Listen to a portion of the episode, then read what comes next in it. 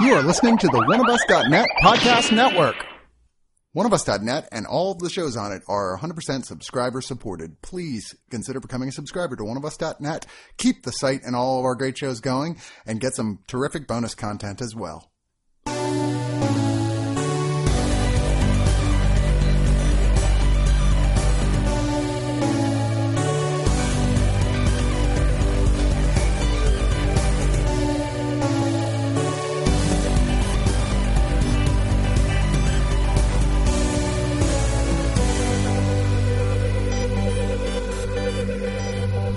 Time for yet another digital noise. This one following very close on the heels of the last one. That's just the way the timing works out sometimes. Except the last one was with John Gholson, and this one is with.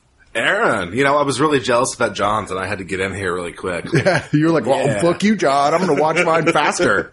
I'm going to be all on this. And much like John's show, we have a sizable stack of movies to talk about this week. with, with a decent percentage of really great gens. Like, I was kind of surprised. You're a little happier about this than I, this list than I am, but I still they're all good. I, but there are some good ones in here. There are some weak ones in here. Hey, it's digital noise. That's the usual mix. Uh, before we get started, please don't forget to click on the actual Amazon links on the page. If you click on those, it brings you to the product on Amazon that we are talking about, and you can buy it from there. We get a nice little kickback. Or if you start with those links and buy anything from Amazon, as long as you start from our links, we get a nice little kickback. We appreciate it. Also, please consider becoming a subscriber. We're like so very, very serious. It's this site cannot run without you guys. It is a matter of desperation. Like if you wonder about sometimes why I'm on less stuff, that's because I don't make enough to just do this. Uh, and it, it really, I mean, I'm uh, stuck in a position because of my schedule. I have to go do pickup jobs and jobs that don't pay a whole lot, but that's the only jobs I can do because if I do a full time job, I can't really do this site. It doesn't work. This is way too much work. So the more subscribers, the more content you get. And now we are adding uh, the the gathering is taking a hi- hiatus for a little while, which is the brown coat five dollar a month subscription level, and it's being replaced for a few months by the original gentleman, which is returning with myself, Martin Thomas, and David Bo Paul talking about comics, television shows, and much more in a sort of old men grumbling about things show. As well, we've already started our new season of Watch a Movie with Us, our commentary tracks for Time Lords, with our run of doing all the Star Wars films. Aaron here was just on the one we just put out for Attack of the Clones. Uh, next week we're putting up Revenge of the Sith. It's we're going straight through people. This is brave. You should be paying us. I'm just saying. This is this is for your benefit. You asked for this. It's the rough part. Yeah, yeah, I know. We're about to get back on uh, back on track, but the the first three are the hardest. After that, it's you know it's not too bad, it evens out. It evens out. It gets good. More or less, with with varying differences. but but everything after Revenge of the Sith is better than the first three films. This is true that they are at least watchable and entertaining. Yes. Uh, but speaking of watchable and entertaining, we're here to talk about all the uh, films that are on home release right now. And we're going to start off with a little film that kind of took me by surprise, I would like to say, and that is I, uh, A Vigilante. Yes. Um, I thought this sounded pretty interesting from the trailer. Uh, it's dire- a directorial debut of Sarah Daggar-Nickson. I don't know if I'm saying her middle name. and I think she wrote this as well. Uh, yes, she did. And it is starring Olivia Wilde, who is playing a mega badass who basically takes jobs as lo- to go and beat the shit out of people. Not kill, mind you, but like threaten to kill, essentially. People who are uh, the victim, uh, the the perpetrators of domestic violence. So what you know, in whatever capacity it is, which is to say, probably usually men, but Well, yeah. not always. It- So it's probably usually men. They they do a good job of showing that a this afflicts more than just white women. It afflicts more than just women. It, it hits kids as well.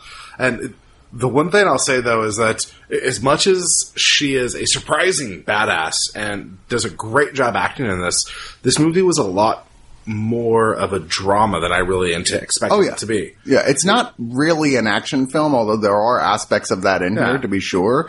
I mean, it's so focused on the drama level of the narrative because as it goes along, non-linearly, showing her when she was herself defenseless and beaten up and in a terrible state, we're kind of learning her story in drips and drabs. Although one thing I want to call out for all that we're talking about her being shown in that kind of defenseless state post uh, the big event that caused the turn in her life, one thing this movie does that I, I really was flabbergasted by is barring a three minute sequence at the very end. At no point in this movie do you actually see abuse. Uh, That's it, true. It, ends up not being like because going into this movie, I really expected it to be she is the lady Punisher, and Right. there are women getting raped and beaten all over the place, and instead it's a lot more melancholy. The scenes that are intense are amazingly intense and fearful, but a lot of it's spent looking at the after effects of abuse. And I don't mean like, yes, she's sitting there broken and bleeding. I mean, for the rest of your life. They Right. spend a lot of time in uh, support groups, and there are stories by women who were actually abused, who tell their real stories on camera. It is harrowing. It is, and it is disturbing at points, although not terribly graphic No. per se. Just like dealing just with honest. it in a way that's being very realistic. And it gets very disturbing in the third act, which leads to her ending up confronting the her own personal abuser, who is no lightweight. Like most your average abuser is like somebody who is doing it to make up for the fact that they probably aren't terribly masculine themselves in a lot of cases. he is. uh, he is himself where she started to learn the stuff that she knows, uh, like all the badassness, uh, because he was like a survivalist and was like, uh, and basically after he went full blown gonzo and killed her child, like he disappeared. So And so now it's like her life has been about the hunt for this guy. that's actually kind of the only part that where the movie lost me because there is a brief period in there that again it's only like two minutes so it's not a big deal where you actually do see what her relationship with him would have been like he, he does abuse her briefly and, then of course it's it's back into more of an antagonist relationship i, I really wish they hadn't had that two or three minutes because it would have been nice to have seen this movie go the entire length and have it be entirely about abuse without ever doing that tropey thing where we have to watch a woman getting punished. Yeah. But like like that aside, this movie was phenomenal. I mean- I I, I was drastically surprised by it. I was texting my wife going, I, I can't tell if you have to watch this movie or hmm. you should never watch this movie. and also one cool thing I realized when I was watching the credits. Not one single abusive man is ever actually named in this movie. Right. Uh, they're all known as like uh, the husband or I, I'm blanking on her name, but like they're identified in their relationships with the women. Right. Uh, yeah, I, I I love this movie. I, I wasn't as crazy about it as you were, but I still really admired it. And I think Olivia Wilde just nails the hell out of this performance here. She is so good in here. She is quickly deeply impressing me as Well- one of the more talented actresses working right now who got off to kind of a rough start, I thought, in her career. Yeah, but like uh, I, the but- last time I remember seeing her was Tron, where she was not great. But I, mean, I don't think it's her fault. It wasn't her fault. But still, like that, and then the same week I learn about Booksmart is the week I see this movie, and so Right, yeah, she's having like, a good- oh shit, she's having, amazing. she's having a good year, yeah. Directing Booksmart, which is really a must see, really super incredible. But um, I don't think if I'd put this on quite the same level as Booksmart as far as must see, but it is it it is solid. Um, there's only one extra feature on here, which is called Catharsis: Creating a Vigilante, which I did watch and thought was interesting. It's not super long, but there's enough of like them sort of explaining. What was in their head when they were creating this thing in the first place, which Well, is it- the kind of thing you want to know. It, it's where like they start talking about the making those scenes of the halfway homes very honest. Mm-hmm. Uh, that's where I pulled a lot of that from. Agreed. Uh, and next up we have Cold Pursuit, which uh, is funny. It was one of those type things. What was the original thing title of this? Do you remember? Uh, it had like a title. Everybody was making fun of it. Uh, no, and I, just know can't remember. It had the Daddy Skarsgård in it, in the Liam Neeson. Well, no, no, no, not the original mo- movie. I mean, when this remake was coming Oh. out, it had I a do not different remember title. at all. It was like something powder or something like that. I can't remember. It was like a really silly action movie type name, and everybody was laughing at it. And then they changed it to Cold Pursuit. All right, so yes, this is a remake of a really great uh, foreign language film from Norway in 2014 called In Order of Disappearance.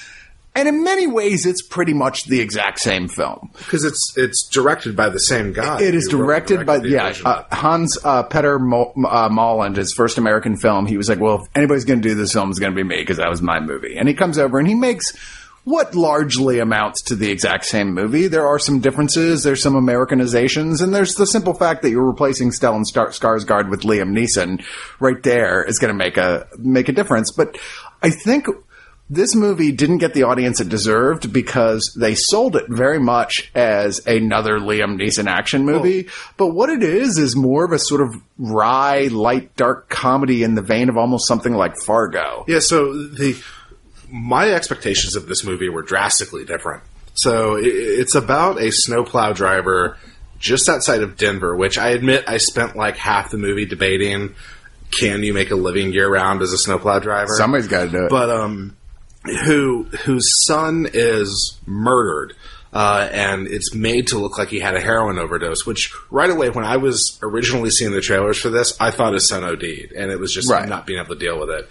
But he's like, no, m- my son is not a druggie. I, I know for a fact, and starts trying to discover what really happened, and basically kind of goes Punisher and murders his way up the chain of command of the people who murdered his son. Right, just like give me the information. And he's no ex-military guy or anything. He's just kind of a burly outdoorsman Yeah, he's just who a- is an like everyday guy who's, who's broken. handle, Yeah, uh, he's about to kill himself when he finds when someone basically the uh, someone who survived like the situation with his son appears and is like, "This is what actually happened," and it was like a gangland thing, and he's like, "Oh."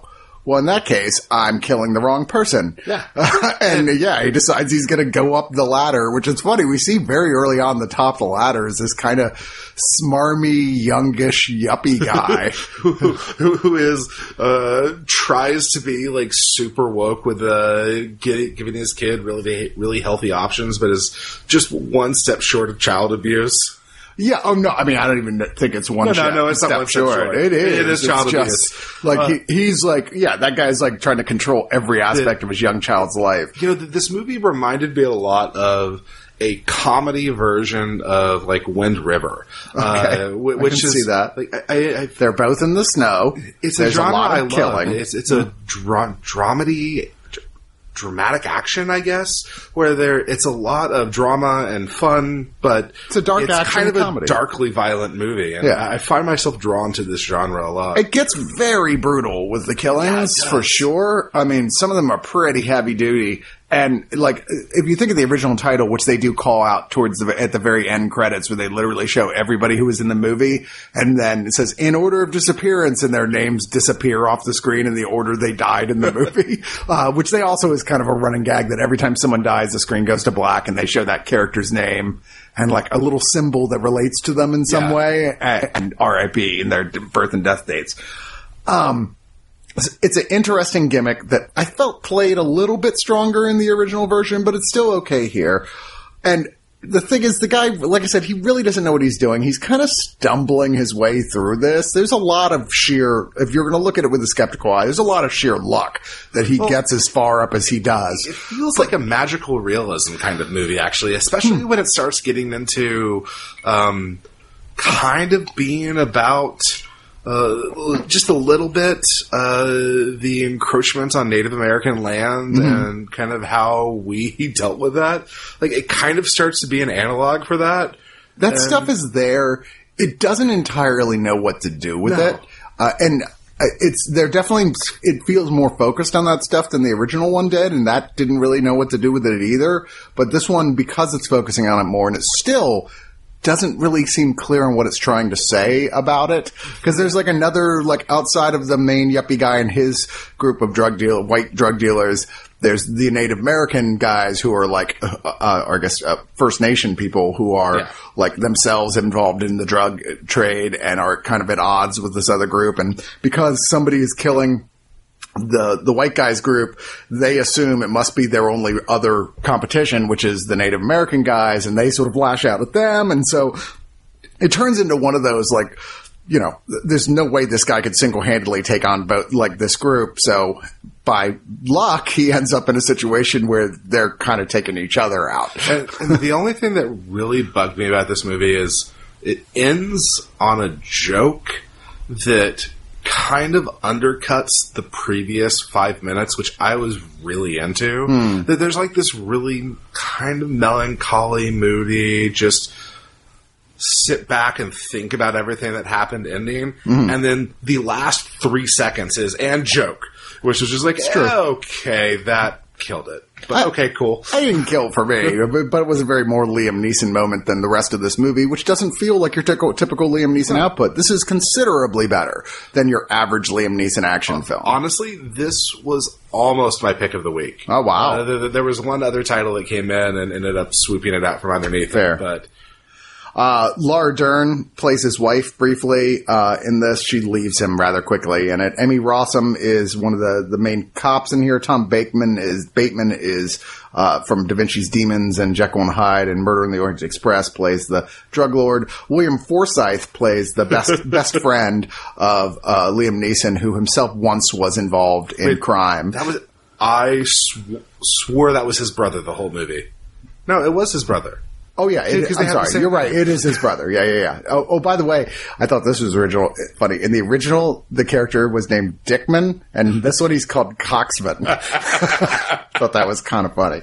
Um, Julia Jones, Raul Trujillo, uh, Michael Eklund, David O'Hara. It's a Ben Cotton. There's a decent cast of like recognizable character actors who appear throughout this because it's a relatively large cast of people who aren't always in the movie for a very long period of time. Because with the title like in the order of disappearance, or in this case, Cold Pursuit, a lot of people have to die for it Yeah. th- to mean anything. But I, I did have a lot of fun with this, even with w- watching the original. I still, I don't know which I would recommend. They're both pretty good in their own right. I would recommend this movie wholeheartedly. Like I, I haven't seen In Order of Disappearance. It's mm-hmm. on my list of I want tos, but I, I have no qualms about saying this is a worthy watch. The Blu-ray's got a, a little under a half hour uh, behind the scenes on Cold Pursuit uh, with with some interviews and them having fun. There's a uh, n- about an, an eight and a half minute interview with Liam Neeson. There's an eight and a half minute interview with the director. There's five and a half minutes of deleted scenes. So that's what you get if you pick up Cold Pursuit, which, like I said, I think is well worth your time.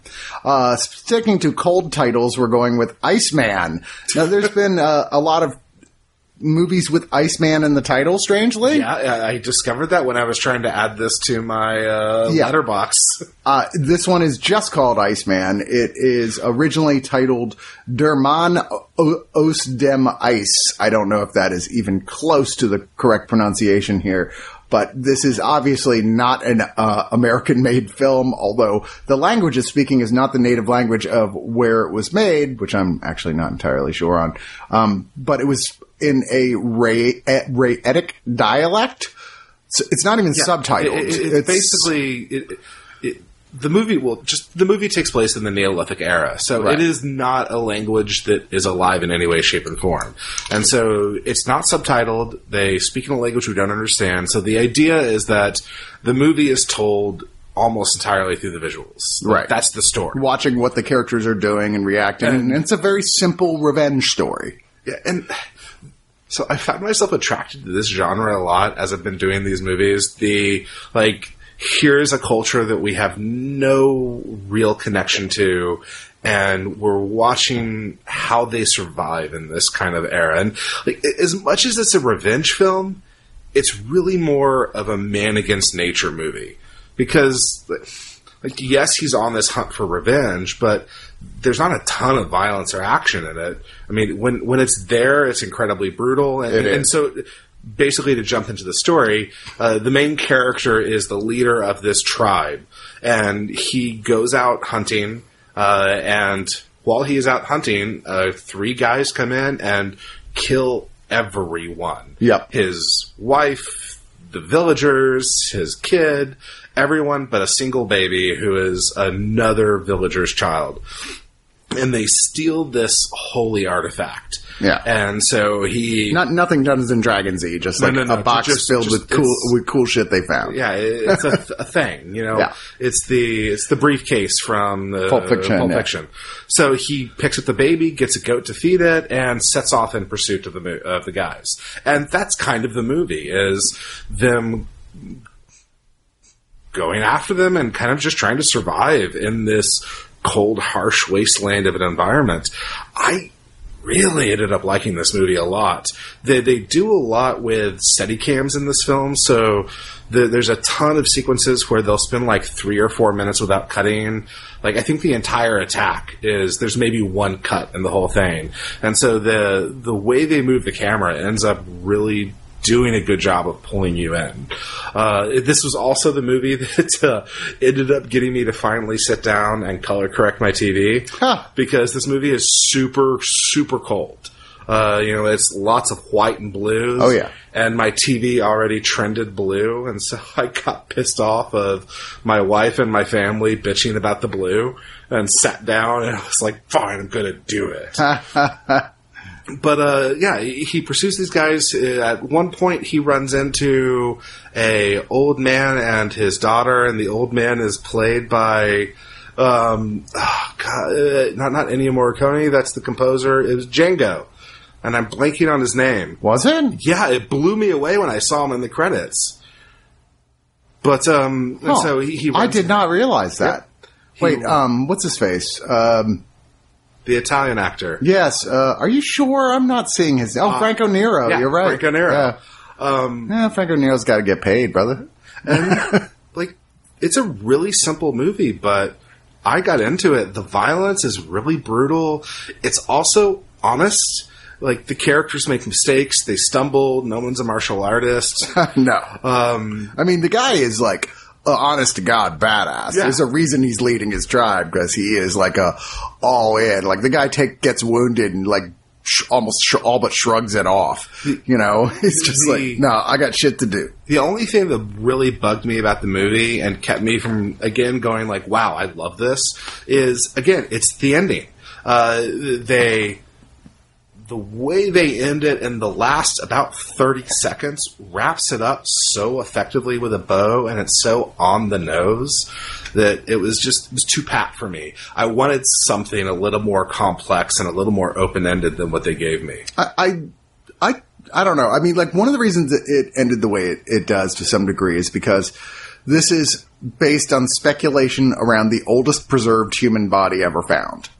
Like Oh. this character is based on what they could discern from testing on this body they found frozen in ice. Okay, which had like I- the I did not know that. which had like the blood of four different people on him, and like there was like all these things that they put together, weird little things. They're like, oh well, there's clearly at one point he had an infant with him, and then oh he was shot through the shoulder with a bow, and all this stuff. It was like, oh, so they took those little bits and what they knew about the history and speculated Okay. this story around it. I'll admit, if I knew that, I think I would have been a little bit more okay with the ending. I was thinking about it from a narrative sense, Right. I- but yeah, I still thought it was okay. I mean, like you said, it's a movie without any actual understandable dialogue. Like no one speaks this, so there's no one who can who is like, "Oh, it's fine. I speak this language. I understood." No one. This was not made for people to anyone to understand Yeah, what they're but- saying. But you get the gist of it. say, tell me if you didn't understand everything that happened. Yeah, I mean, like we said, it's a very simple story. It's Yeah. not hard to piece together what's going on here.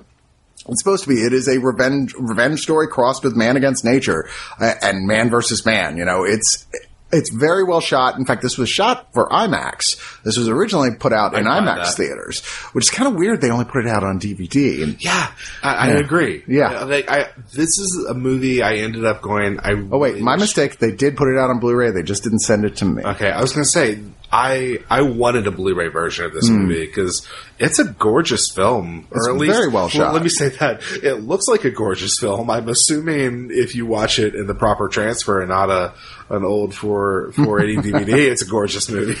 Yeah, it's very beautifully shot, but I will say this for me dragged a bit. I did not like this as much as you did, and it's just barely over 90 minutes. When it's going, it's going. It's strong. And like I said, it's beautifully shot, but like there are points I'm like, okay, come on, let's get to the Yeah, next thing. I, I think you really have to have an interest in watching just kind of how people like this survived. And like th- that's a big draw of the movie. And Sure. if, if you're not into that, yeah, this is going to drag big time. And honestly, as much as I thoroughly enjoyed this movie, I, can't really recommend it because it's it's for a niche audience. Most definitely. Oh yeah, most definitely. Uh, our next movie is from Kino Lorber, sort of their, uh, hey, you should watch this old ass movie that people don't remember anymore because it's cool and fuck you if you don't like it. The Man Who Haunted Himself. Arrow has a division much like that they call Arrow Academy. We'll talk about one of their films next. But this is an oddball fucking movie that I can't believe exists. This is one of those movies when you're like trying to look through the history of cinema and find these movies that were just, you can't believe a movie this weird came out when it did. It's 1970. It's Roger Moore in the lead, uh, right before he got cast as James Bond. And you can totally tell, like, he may have already been talks about. There's even a Bond joke in the movie. Yeah, there is that they, they crack on on Her Majesty's Secret Service. I Yes, uh, and uh, this was director ba- English director Basil Dearden's uh, final film before he died in 1971 in a car accident. Actually, in, uh, you might be about to drop the same fact that I'm about to. Apparently, his car accident was in the same stretch of road where they actually shot the car accident in the movie. That I did not like he basically had exactly happened to him what happens in the beginning of this movie. Well, this is based on a novel, The Strange Case of Mr. Pelham by Ar- Ar- Anthony Anthony Armstrong. It was previously uh, adapted into an episode of Alfred Hitchcock Presents. Um, this was a obviously much more extended version of that. Uh, Roger Moore said after the fact this was his favorite film he was ever in, which which is bizarre Okay. because it's not a great movie. It's just so goddamn odd and so fucking seventies. Like it's swinging seventies, you know. It's like he's this staid type of Englishman who gets suddenly he's like. He's driving and he kind of loses control. Like he's like, "Ah, I'm going to drive super fast. And he gets in a horrible car accident and he comes out of it. And like after months in the hospital, I guess, and didn't like pick up that it barely make, long. yeah, he barely make survives, but it's like picks up again after he's okay and he's going back to work and everybody's wife, he's got wife and kids. Everybody's concerned about. It. He's like, no, he's a very proper Englishman, and people keep saying they saw him somewhere else. Like, oh, you're there. Here's that money out of you from playing uh, snooker. And he's like, I don't play that, so I don't know what you're Which, talking about. by the way. Snooker is not picking up hookers, which is what I It is not. legit thought it was the entire film. It's well, I mean, it is that too. But you know, if you've ever been to a like a, a snooker hall, you know it's lousy with hookers. I don't know. I've never played the game. I cannot say. It's like pool, but totally different and not as good. Okay. I guess that's my my prediction. So- but he's like, yeah, it's everything turns upside down as this starts happening more and more, and people are like, oh, you did this crazy thing. Well, you're a party animal, and he's like, that is not me. And even to the point of like this woman who's like, yeah, we're having an affair, and he's like, ah. So, like, I think I may have screwed myself out of enjoying this movie because I did not like it. Um, in the beginning, when we see the initial car wreck, like two minutes into this movie, I went, "Oh, he, he clearly has multiple personality disorder." And that's what we're watching. We're watching a movie about a guy who has the, this, and in the 70s, they just hadn't accepted it yet, and so it was a big twist, and I'm waiting for the big twist to happen. And so that's how I viewed this whole movie, to where at the end, stuff starts to happen that makes no sense whatsoever. Right. I mean, it's a, it's And more of a Twilight Zone it's type. very twist. different. And then as uh, I was so confused by that and so put off by it that I went up and started researching it online.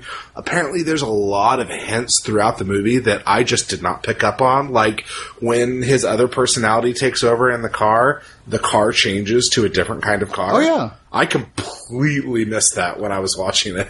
This is almost almost a parallel universes crashing into each other Yeah. movie in a weird sort of And- way.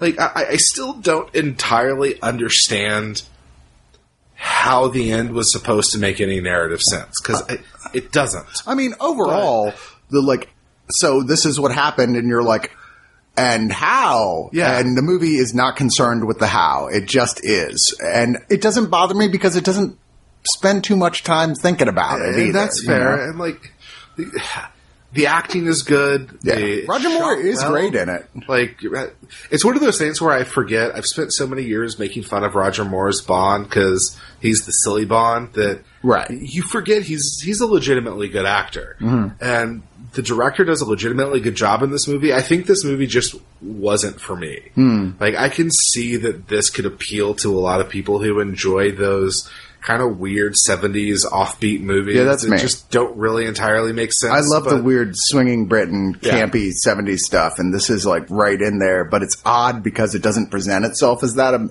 initially. It slowly becomes that. It, it, it takes its time to get into that. It, it was more my kind of movie, I think, than it was yours. And I like it's kind of sexy, you know. There's like some lots of gorgeous ladies wearing a minimum of clothing, scanned uh, like slinking around, and he's like horrified. Oh no! Oh, the vapors.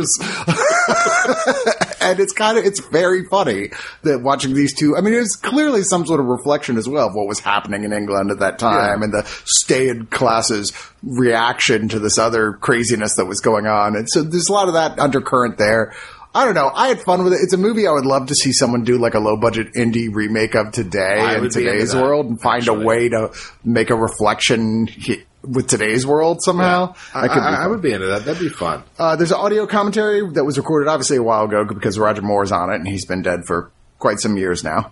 Um, sadly, uh, with also the writer producer Bryan Forbes and journalist Jonathan Sothcott. And there is a very good Masters of Horror, Joe Dante and Stuart Gordon, the great reanimator director Stuart Gordon on The Man Who Haunted Himself for 18 minutes with the two of them talking about like why this film had such a huge impact on them and why they think it's a great film There you go. which is pretty cool. Uh, all right, well, let's move on to our next film, which is The Big Clock. The Big Clock. I don't say it like that. It's just The Big Clock. Um, this is the aforementioned Arrow Academy movie, which is Arrow puts out a lot of very awesome and some not as awesome, campy and and uh, C grade and and and Yeah, spaghetti westerns and yakuza movies, but stuff that they give with all the love and adoration that Criterion gives Ingmar Bergman films. Uh, this is kind of their series of like much more obscure, much older movies, and often they're noir films in the series. A lot of the times when they put out those older films, at least the ones you've given me in the past, I feel that they tend to be. Uh, I put this in quotes, but like important movies where you can see that there's a lot of relevance to what's going on today, or they're about social dynamics and wealth inequality. This is the first one they've put out that I've watched where it was like, oh, this is just kind of a, a cool little noir movie. Okay. Yeah, it's almost not even, it's almost a noir comedy, really. It's got a lot of comedy aspects in it that don't all work, but it still is kind of a fascinating little movie, even if the comedy is kind of a little off kilter. They're trying to mix in sort of low level screwball stuff into this, and it doesn't always fit completely comfortably with it. Well, it, it, even when the screwball doesn't work, though, it, it manages just to kind of lighten up the mood a bit, so it's not just a dour movie. Because if they didn't have that screwball comedy, this would just be very flat and dour. So it it, Right. it helps. It Well- helps quite a bit. Uh, So this is directed by John Farrow, who actually won the Academy Award for Around the World in 80 Days, in uh, which I've still never gotten around to seeing. I have not seen it either. But uh, this opens with Ray Milland. He's the editor in chief of this crime magazine, uh, where he is. When we first see him, he's hiding from biz- building security inside of the huge clock in the building. He's all sweaty and nervous, and we're like, "What's going on?" And there's a voiceover like, "Chill out, I'll explain it." Okay, flashback to what a day or so later, uh, and uh, he's very excited to go on his honeymoon, essentially, with his wife to West Virginia. Who he's been married to for five years. Yeah, uh, but he- think they even have a kid. It's yeah, and Maureen O'Sullivan plays his wife, and uh, he- he's like, "No, I'm, this is it, honey. I'm telling you, nothing the boss is going to say is going to change my mind because he's like indispensable at work. He's like the guy who's like, they can't do this without him. He's that big a part of the cog. But the boss is famous for always getting his way. It's played by Charles Laughton, who, if anybody can play a character that's famous for always getting his way, it's Charles Laughton. Who does a great job, too. Charles Laughton. Yeah. Uh, and he's like, oh no, there's this new missing uh, person story that you brought to us. You've got to handle it. And he's like, nope, nope, nope, I'm not going to do it. And he goes, well, if you won't do it, uh, I'm just saying don't come back and thinking he's not going to call his bluff. And he calls his bluff and go, okay, see ya. I promised the wife. She means more to me than this job. I, I am in fact going to leave. So, um, he goes to a bar because he's like, uh, a little bit like that was even, I played it off cool, but I'm kind of fucked up by that. I'm going to go have a drink. And, uh, he meets Rita Johnson, who basically, uh, argues, who's a journalist who argues, yeah, I've got problems with this guy as well, and I think we could have a blackmail plan together against him. And he's like, I don't want anything to do with that. Uh, eh, you know, get away from me, lady. You drive me crazy. He loses tracks, tracks of time. He misses his, his train to meet up with his wife, and he's like, fuck, this day sucks. Uh, and she leaves to go to West Virginia without him, which I can't. What do you do there? I don't know. She leaves and she also is convinced that he's fucking around on her. Right. I think every scene the wife is in ends with her going, "Yeah, go back to your hussy." Right. Well, so he decides to go out with this lady. I'm sorry, I said journalist. I was getting this mixed up with another movie, but she's like, um, we discover a little bit later she is in fact the, um, mistress of Charles Laughton's character. But they're both pissed off and they get super drunk and they go around and they do all this stuff all over town. And basically after he drops her off, Charles Laughton shows up and murders her. Uh, in a jealous fit of rage, and then is like, but he has no idea that his employee was the guy she was out with all night. So he is trying to get find out who she was out with that night, and uh, uh, is trying to figure out who actually killed her, realizing that if it comes out that he was the one that was hanging out with her all night, it's going to look a lot like he did it. And he knows he didn't. So it's kind of this double search with the boss has got a detective, a kind of slimy detective, and also, um, what is his name? Uh, H- Henry Morgan, who played the, the captain on MASH. He's like the fixer. Yeah, he was like a, a bru- like man. When that guy looked young, he was a bruiser Dude, looking, yeah. scary guy. but uh, with I think George Macready as as kind of the the number two to to the the evil boss, trying to He- fix the whole Michael situation. and it's just watching this guy Ray Milland running around trying to like figure out like okay, uh, I need to be able to have proof that I that she exists. Yeah. Right, like this happened the way I said it did. It's everybody trying to prove and disprove the same event. Right. So, like, everyone's trying to find out who the other party is. Everyone's trying to uh, manipulate the evidence to make the other people look guilty while they look innocent. And they keep going back and forth. Like, It runs pretty tight overall. It's pretty nerve wracking at points watching this play out the way it does, It and the is, performances are so strong. like- but I really found myself because uh, early on, Rita Johnson is so good as the as the lady in question, the body, that it was really sad when she's not in the movie anymore. I was Well, like, oh, I was like, loving her in this. the actors all do a great job, uh, and I think they pull a lot of weight while, during the performance of this movie. But the story itself kind of falls apart at a few points where, It does. like, people are doing things that just don't make sense, and they leave the body for a long time. yeah, the body's there for like two days or something. Yeah. And I never quite understood exactly what Crimeways magazine does because they seemingly are solving crimes. Yeah, it's like just reporting on true them. crimes So, like, magazine that the- like investigative journalism. I, I ended up, I kept being pulled out of the movie, not by anything that was the fault of the actors, but because I kept going, wait, what? That's the way this works? That's what you're doing here? yeah, so, like, it, it was okay. It's it's, It's- not an it's all time okay. it's not an all time classic, but if you like film noir stuff, I think Oh. this is well worth your time. Absolutely. Like, like the, again, this is one of those movies like Iceman. That's it's a niche movie. If this is your cup of tea, you're going to really enjoy this. I still And- think- and I mean- Charles Laughton turns in an amazing. Laughton is great. I'm still I've just and I know Ray Milland is considered to be great, but he's one of those actors that has just never completely resonated with me, and I don't completely buy him in this part. And that's on me. It's not that he's doing a bad job. I just there's something about him. It was like Well, he, he kind of has this. It's just like this is his not. He should be a heavy, not the good guy. Yeah. you know. And I'm like, Yeah. okay, I don't, I don't buy it. But anyway, there's an audio commentary on here by a critic. There's turning back the clock for 23 minutes, which is appreciation and analysis by uh, executive with Film London. There's 17 minutes of a difficult actor, which is specifically about Charles Laughton, who's famous. I was talking about. So I listened to a little bit of the commentary, and this movie might be worth checking out just for the commentary. Oh, okay. It's, it's three film historians kind of talking about this movie, but really talking about the state of noir cinema at this time. Oh, okay. And so it's at least the parts that I listened to is like this roving historical conversation, and then the bit on Charles Laughton uh, is an interview with this. Uh, and I apologize because I, I know he's a real person, but an overly pretentious uh, film historian talking about the importance of Laughton, and it's so over the top that it, it he's like a Simpsons character. Like like he's the film historian the film equivalent historian. to the comic book guy. From Simon Callow, who even Yeah. sounds like it's a made up name. like I was cracking up laughing listening to him. Uh, there's also the uh, the radio version Lux from Lux Radio uh, Theater for about an hour uh, from 1948, also starring Ray Milland. Uh, and there's an image gallery. So, so, like, if, if film noir is your your thing, this is well worth putting on Yeah. on your your docket.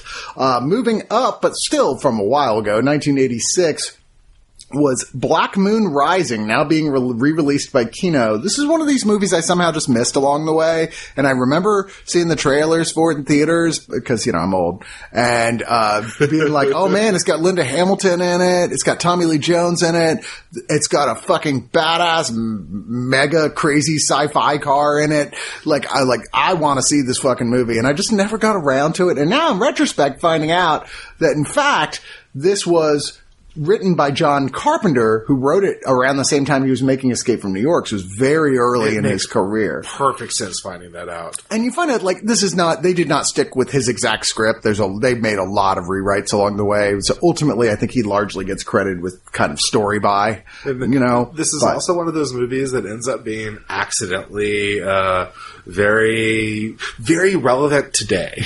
okay. Well, why don't you tell the story here? well, so the. Uh, Tommy Lee Jones is basically a freelance thief who is hired by the FBI because they are investigating Blackmailed by the FBI. blackmailed by the FBI. Well, uh, he's hired first and then blackmailed. FBI. Like, it's kind of like, but he's hired, but un, but he has no choice. So, so we're not told who this individual is, but there is somebody whose tax returns they can't get a hold of through legal means, and so they have decided, to fuck it, we're going to steal them. And so Tommy Lee Jones steals them, gets kind of caught, and in trying to hide the evidence, slips the data reel into the back of this concept running on water. I want to say, Yeah. supercar. Yeah, and that looks like like the DeLorean from Back to the Future with a different paint job and maybe a new fender. and, and the movie ends up being kind of a well far less futuristic than i expected it to be quite frankly Right. but uh, this rolling semi action heist film where he's trying to get back to the car and linda hamilton uh, she steals this car a bunch with a bunch of other Yeah, she's a for- professional car thief. for her rich uh, corporate exec boss slash maybe lover Mm-hmm. and it's these forces playing at each other while at the same time the guys who had the tax returns are coming after tommy lee jones it, I ended up having a lot more fun with this movie than I expected to. Uh, most notably, Linda Hamilton's wig in about half the movie, Oh, which yeah. is special to say the least. Yeah, it's a little extreme. It's a little 80s. but yeah, like it, it's a fun, low key, kind of Carpenter esque heist film. It, I mean, at points It- it was I- will- enjoyable. I will say it's funny. Like people talk a lot about one of the big scenes from Mission Impossible Four, where Tom Cruise drives a car out of a tower skyscraper and into the glass of the the side tower next to it. That would originally happened in this movie. Although, to be clear, it looked real in Mission Impossible.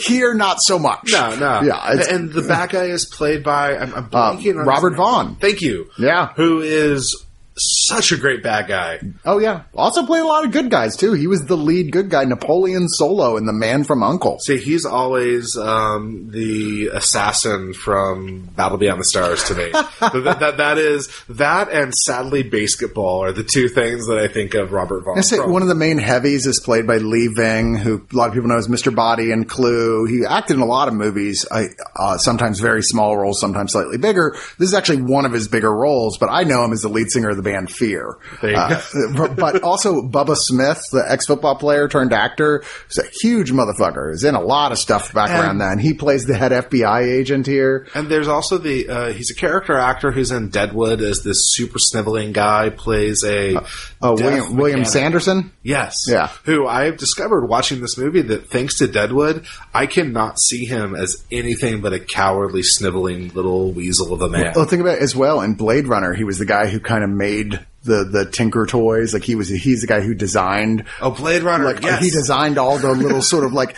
using the, the the technology for replicants, but he was making sort of like auto, Yeah, automatons. he was doing. I thought you were talking about Blade at first and was very confused. Sorry, no, no. You're like, what? Char- what? Kris Kristofferson?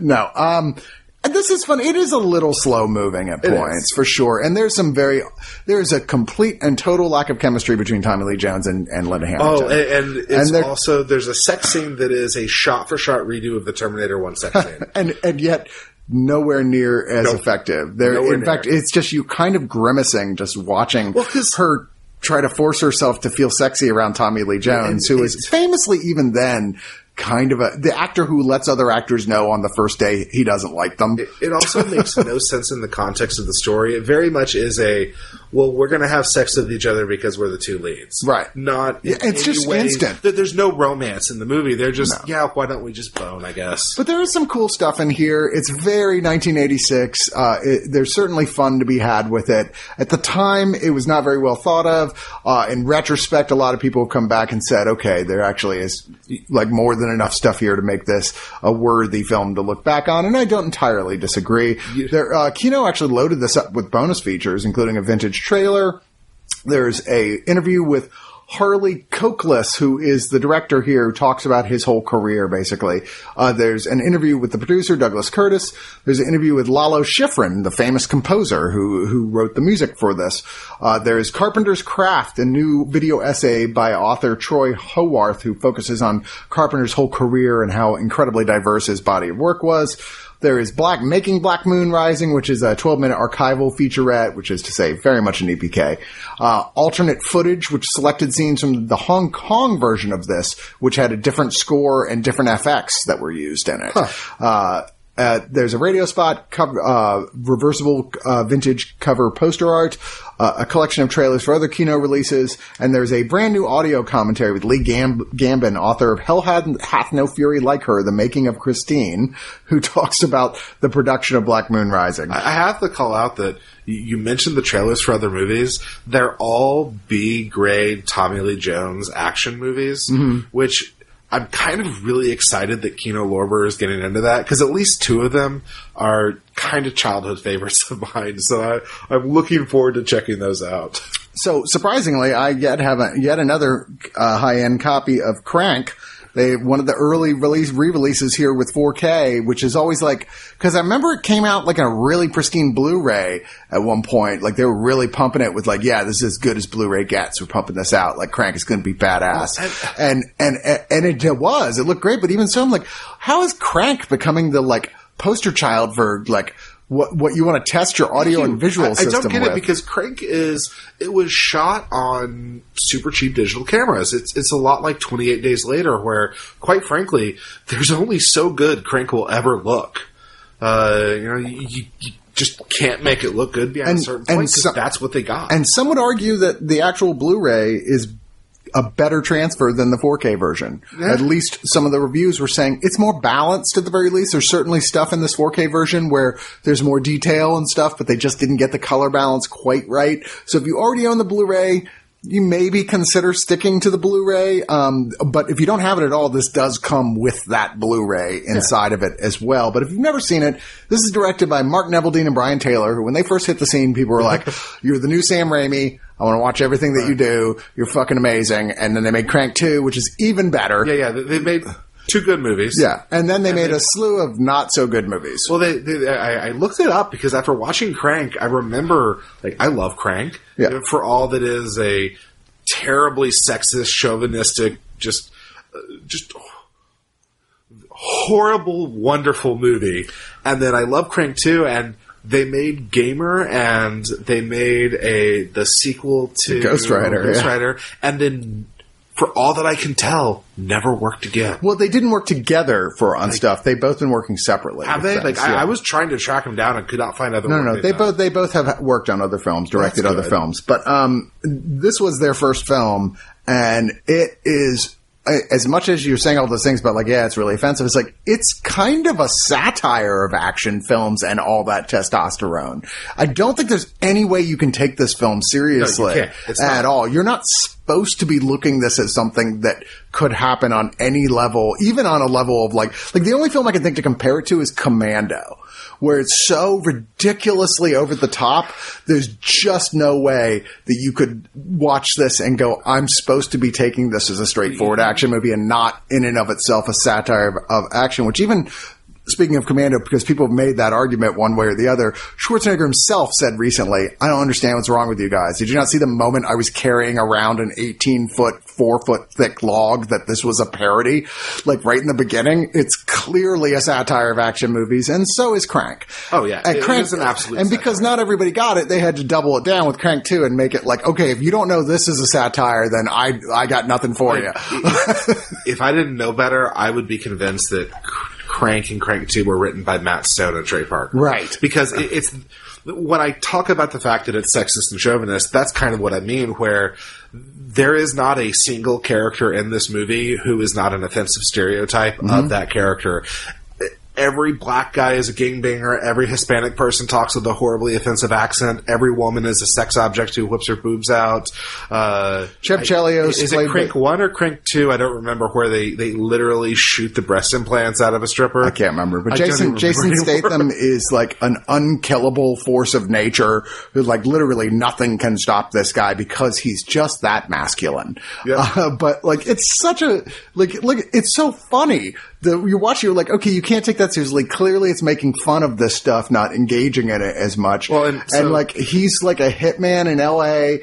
and he. uh ends up in a situation after a hit doesn't go as well as people thought it was going to, where they inject him with this drug, which inhibits adrenaline go, slowing his heart down and it's going to kill him. And the only way he can stay alive is if he just nonstop keeps his adrenaline at ultra high levels. And that involves doing anything that takes at the moment, whether it's like smoking like crystal meth or having sex, like a Public crazy in sex in public. bus, yeah. Or, he, he beats up a random gang of guys. Yeah, he just- he's actually friends with. Right. He just needs to get into a fight at that point. Yeah, he needs the adrenaline to come. He shocks himself. Anytime anything slows down, the, he's, you can see he's starting to feel it. Oh, oh, oh, I can feel it. So he's got to do something incredibly brutal. And that's hysterical premise. Yeah. And Crank 2 takes it even further to the next level where, would you remember what the premise was in that one? Uh, in that one, they he gets rescued. Also, at the, he gets rescued from the end of this movie, where he pretty clearly dies, and he gets a fake heart installed that is running out of power, and so he has to consistently electrocute himself to charge Right. uh, the heart. it's, so ridiculous. Like it's, the it's, movie is just over the I, top. you've never seen a superhero movie as hard to believe this could happen as the Crank film. Well, and, and what's cool though is that gloriously. So like I was mentioning earlier, they shot this thing on really cheap handheld cameras, and Neveldine and Taylor, they literally were the cameramen for this movie, and they would strap rollerblades on and would just skate along behind them, and they kind of did improv action. Oh, yeah. and so there's a lot of stuff that even today.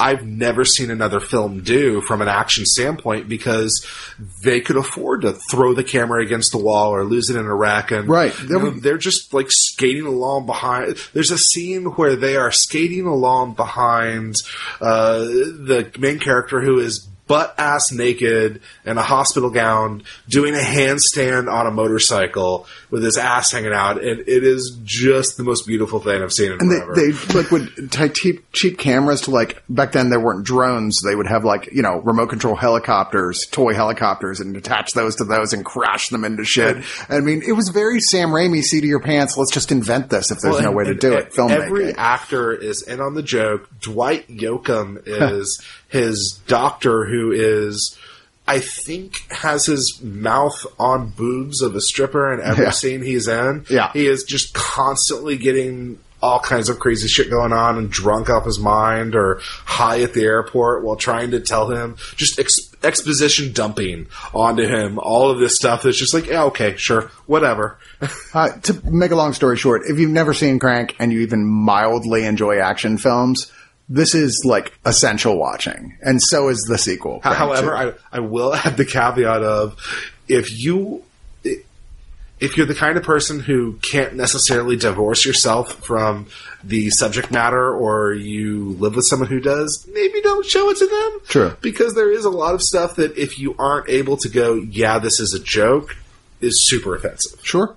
Uh, now, this advertises itself as having brand new extras, but they're lying. There are not. All the extras are from the previous Blu-ray things, which is Shooting Crank, which is uh, seven minutes on talking about shooting the film digitally in HD and all those crazy things that they did. There's uh, 17 and a half minutes of the stunts. Uh, there's six and a half minutes uh, about the marketing techniques they did with the posters, viral internet stuff, you things on YouTube. There's Crank at Comic Con for 11 and a half minutes with a Q&A with Jason Statham. Uh, and then there's 25 and a half minutes of more stories from Crank, which is lots of random stories from the directors and cast talking about weird shit that happened when they were making this. Basically, movie. a bunch of EPK stuff. Well, I mean, I think of EPK specifically being something that's made to be sh- seen before the movie even comes out in short bites. I wouldn't call this EPK. Sorry, let me rephrase that. It's I, I tried to watch a couple of the special features, and they were they were so masturbatory over the way they did things that I, I, I gave up halfway through. Fair enough. Like two of them. I mean, despite the fact this is kind of making fun of bro culture, it also is bro culture at the same time, so it's confusing. Let's move on to uh, Hong Kong's Big Brother, starring Donnie Yen, arguably one of the greatest filmic martial artists working today. Undoubtedly. He's the star of the Ip Man films, which are tremendous and incredible. Are some might say the best uh, martial arts films coming out of Asia in the last ten years, outside of the Raid movies. Is it wrong that because of watching Big Brother, I ended up tracking down Ip Man on Netflix finally, and I kind of just want to talk about Ip Man? Well, but you cannot. we can say we deeply recommend Ip Man one and two. 3 is not uh, quite as good, and there's a there's a final one on the way with Donnie. But, but, uh, but- Big Brother. Big Brother, which is not what you're really expecting from a Donnie Yen film. But that being said, I don't want to throw it under the bus completely because it's kind of an adorable little like version of that teacher gets brought in from the outside to teach the unruly class and they end up respecting him because he's tough but fair. So I, I'm going to say this: I actually enjoyed Big Brother. Um, it may be the schmaltziest movie I have ever seen in my entire life. It's pretty schmaltzy. but like you hit the nail on the head. It's Dangerous Minds with Michelle Pfeiffer, but instead of her going through and dealing with some of the more tough stuff by inspiring her students, uh, Donnie Yen kung some of the problems away. Right. And it, it- you've seen this movie before. Yeah. He comes in, he's never been a teacher before. Uh, he has a great recommendation, which we don't really get the context of until later. And so he's allowed to teach the troubled class. And through him believing in them and inspiring them, gets them to better all of their lives. Yeah. Uh, it's also a massive indictment of the Hong Kong schooling system Yeah. going on right now. And I- I made it about halfway through this movie before I realized what this was. And so we all have our loves, be it horror or action, and there's always those movies that exist that are kind of the, the genre films we can show our family who don't like those genre films. This is the kung fu movie you can watch around your grandparents. Yeah. Because, specifically your kind of racist conservative grandparents because like it's very much against the federally mandated schooling system. Everyone ends up better off because of the ex-marine military uh, teacher who comes in and helps, and the kung fu is decent, when they sparse. when they do it, it's good. Yeah. it's Donnie Yen doing that sort of stunt oriented kung fu. Uh, there's honestly there's all but none until the third act, and there's like I think uh, three sequences in the whole movie. yeah, uh, that, that are largely not that long, but they are impressive when they happen. Um, I mean, we've, we've seen Donnie Yen films before. You've seen Ip Man. There, if you want nonstop martial arts, there you go. This is a like I said, a kind of cute, but not terribly complex Yeah. version of Dangerous Minds that is has enough fun and enough original bits in it to keep you interested and involved. I mean, it's following that formula, but partially because it's from a different culture, they're doing different stuff with Yeah. it, and that kind of was uh, uh, amusing. I mean, this is definitely aimed at kids, you know, or family fare. It, it, yeah, I, I, it's that family-friendly kung fu movie. Right, but so look, if you consider, like, I got, I love Donnie Yen, I got to see it. This is not going to be on the essential Donnie Yen list. This is like going to see like Jackie Chan doing around the world in eighty days. Yeah, you know, but, like don't. you know- he's not going to be doing a lot of martial arts. if you're going to go visit some family and you want to have a movie that you can watch that isn't going to piss them off because this guy's getting just destroyed with kung fu left and right, this is a good movie to put on. Also, not a terrible film if you have some younger kids that you would like to see get into martial arts stuff, and a good starter for sort of younger children with Yeah. watching some martial badass martial arts fight and go, can the Power Rangers do this shit? Although, again, like I, I don't think we can emphasize enough how cheesy and schmaltzy this is. Uh, the soundtrack, there's slow mo reaction shots. Everybody has a heartfelt conclusion to their story. Just, oh my god, it's the schmaltziest movie ever. It is pretty schmaltzy. um, now, I did give you Triple Threat, didn't I? You did. I don't think you brought it back. Okay. Just point. It, it may have fallen off the back of the thing. I haven't even checked. But don't worry. I'm not that. I'm going to put the handcuffs on you until your wife brings it here. Just kidding. If you want a real Hong Kong like action movie, that one with like the actual brutalness, then Triple Threat is the movie that you are actually looking for, not Yes. Big Brother. And this is kind of the superstar Far East action movie that takes three of the biggest stars in the world for martial arts. Tony Jaa, of Iko course, uh, Iko Uwais and Tiger Chen. Uh, but it, if that's not enough, and believe me, it would be, like those guys are three of the, the heavyweights in martial arts right now for badass, amazing stunt and, and martial arts work of all very different style of fighting. You've also got maybe the best white guy at film martial arts alive today, Scott Adkins. Who's incredible? Who's also in the Undisputed movies, Yeah. which are quite good. And then Michael Jai White, Jai White, who unfortunately his career took a nosedive after being in Spawn, but he's slowly pulling his way out of that now. Wasn't he also in the Undisputed movies? Uh, he might have been. Um, I wouldn't have been surprised. Surprised, but um, there's uh, Celina Jade is in this, who people uh, might know from playing uh, Shado in uh, Arrow, who's quite good in martial arts in there.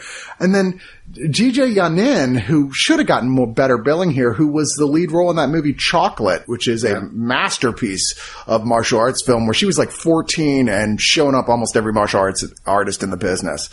So this has got a great lineup of people. The question is, can they actually make the movie to sell it? And the story starts with uh, two of these guys, Tiger Chen and Tony Jaa. Uh, uh, or, no, is it Tiger and Iko? No, no, it's Tiger and Tony Jaa. Tiger and Tony, and they are mercenaries in Thailand. They think they're part of a group to free some prisoners. They get there and they find out that uh, the bad guys, Scott Adkins, who they're there to rescue, arguably, and then Michael Jai White in charge of the team, are planning on just killing absolutely everyone there, including their own hired mercenaries. and then the, the people who are imprisoning Steve, Scott Adkins is Iko Uwais' group.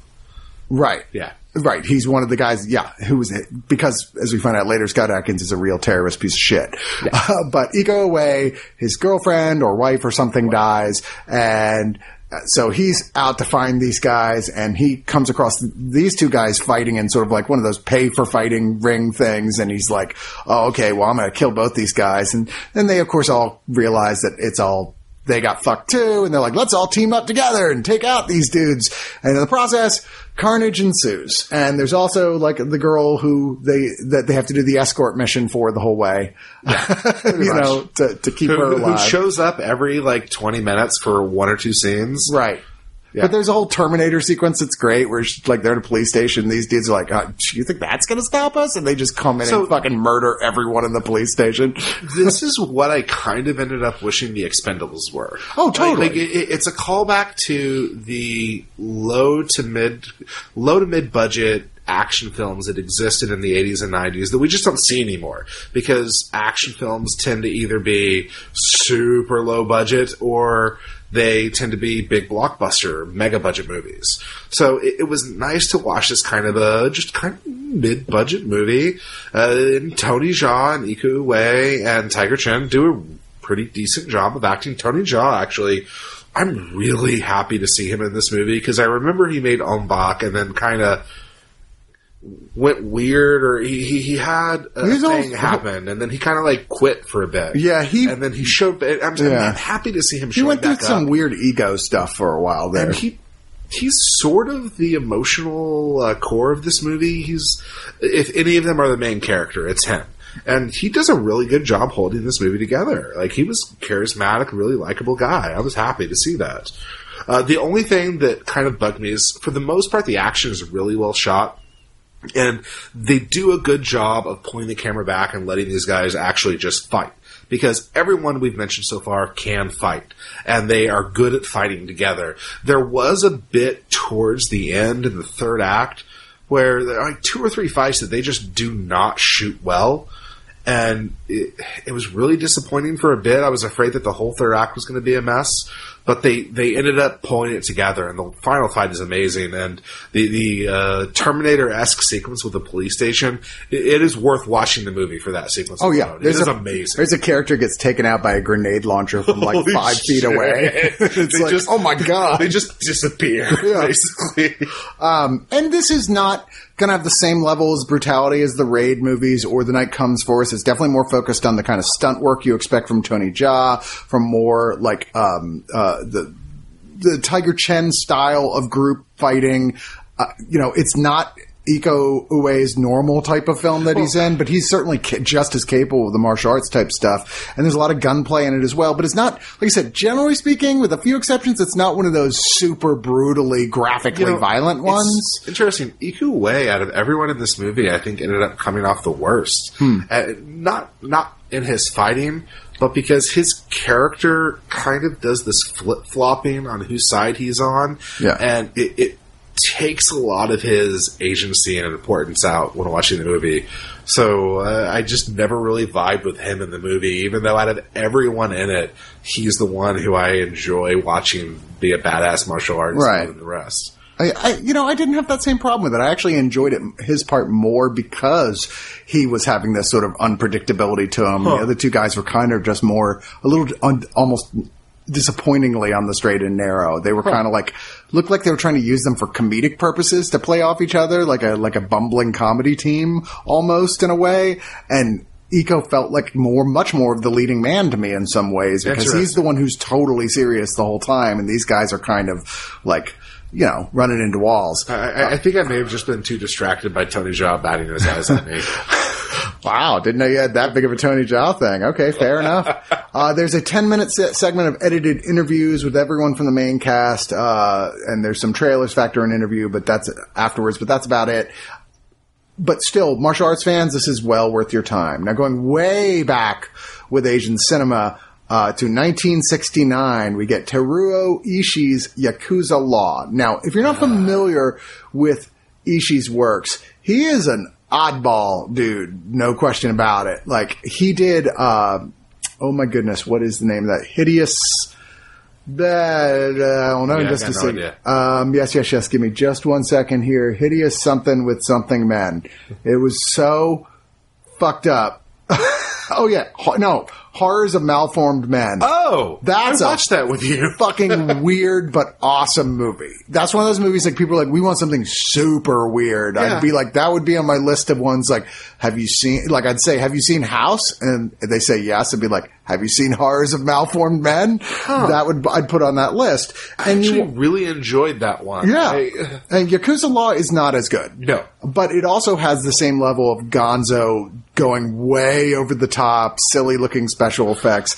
And I think what hurts this more than anything is they want it to be, it's like an anthology of three films, short films in three time periods that each are focusing on the law of the Yakuza, which is basically if you break their law, then you have to do penance in some horrific way. And like the opening credits is just a series of scenes, people being tortured and murdered torture. in incredibly graphic ways that do not actually happen in the film. Weirdly, you're like, Well, what? I, and I didn't realize this was an anthology film at first. So when I was watching a lot of the torture sequences are men dressed, you know, as 70s Yakuza guys. And the first sequence takes place like in the Edo period in the 1600s. And it really threw me for a loop.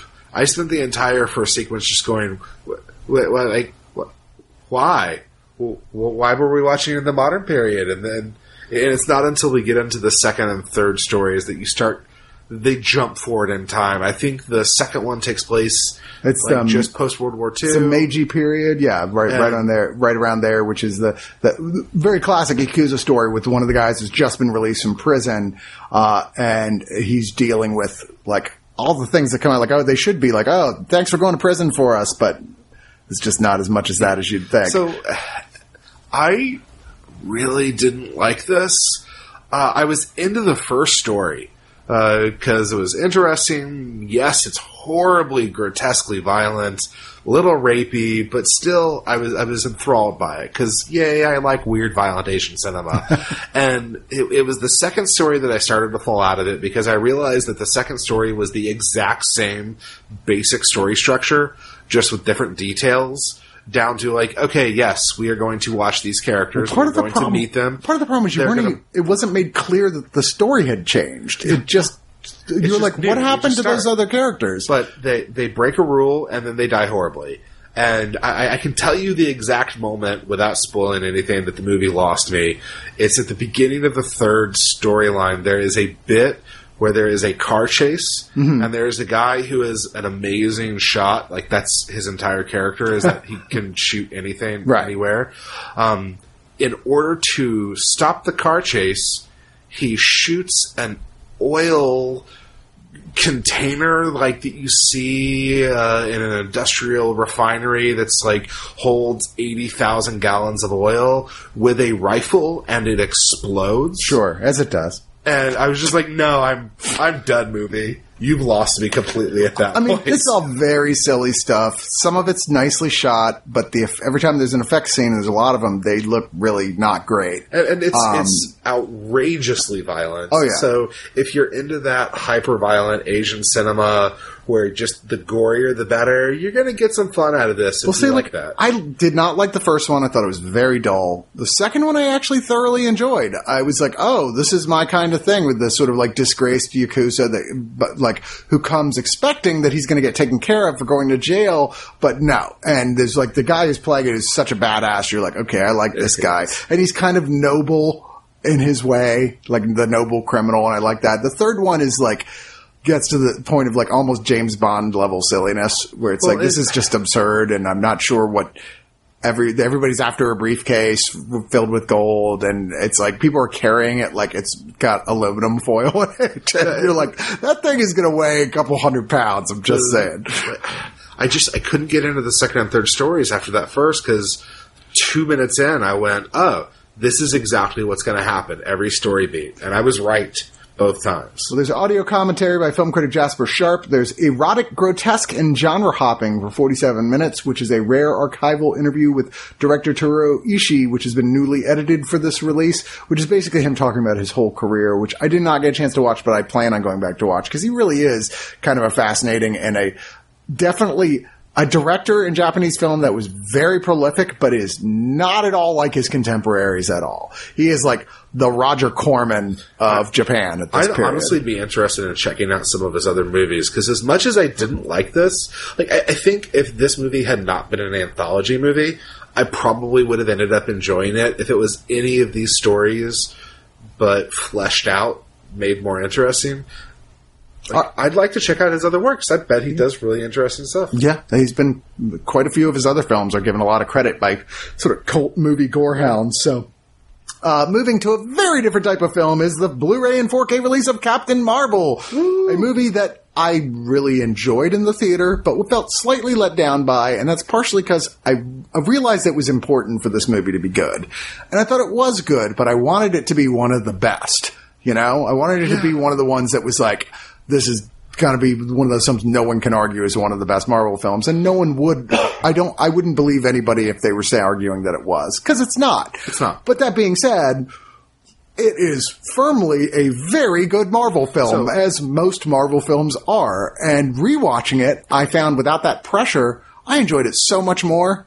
Yeah, I, I'm really glad I got to rewatch this because so Captain Marvel is my favorite comic book character right now. Like, like specifically in the comics. Mm-hmm. You know, she's not my favorite MCU character, but she's my favorite one to read. Her and Miss Marvel, I love them both. And so, I, this is one of those movies that when I went into it, I I knew I couldn't be fair.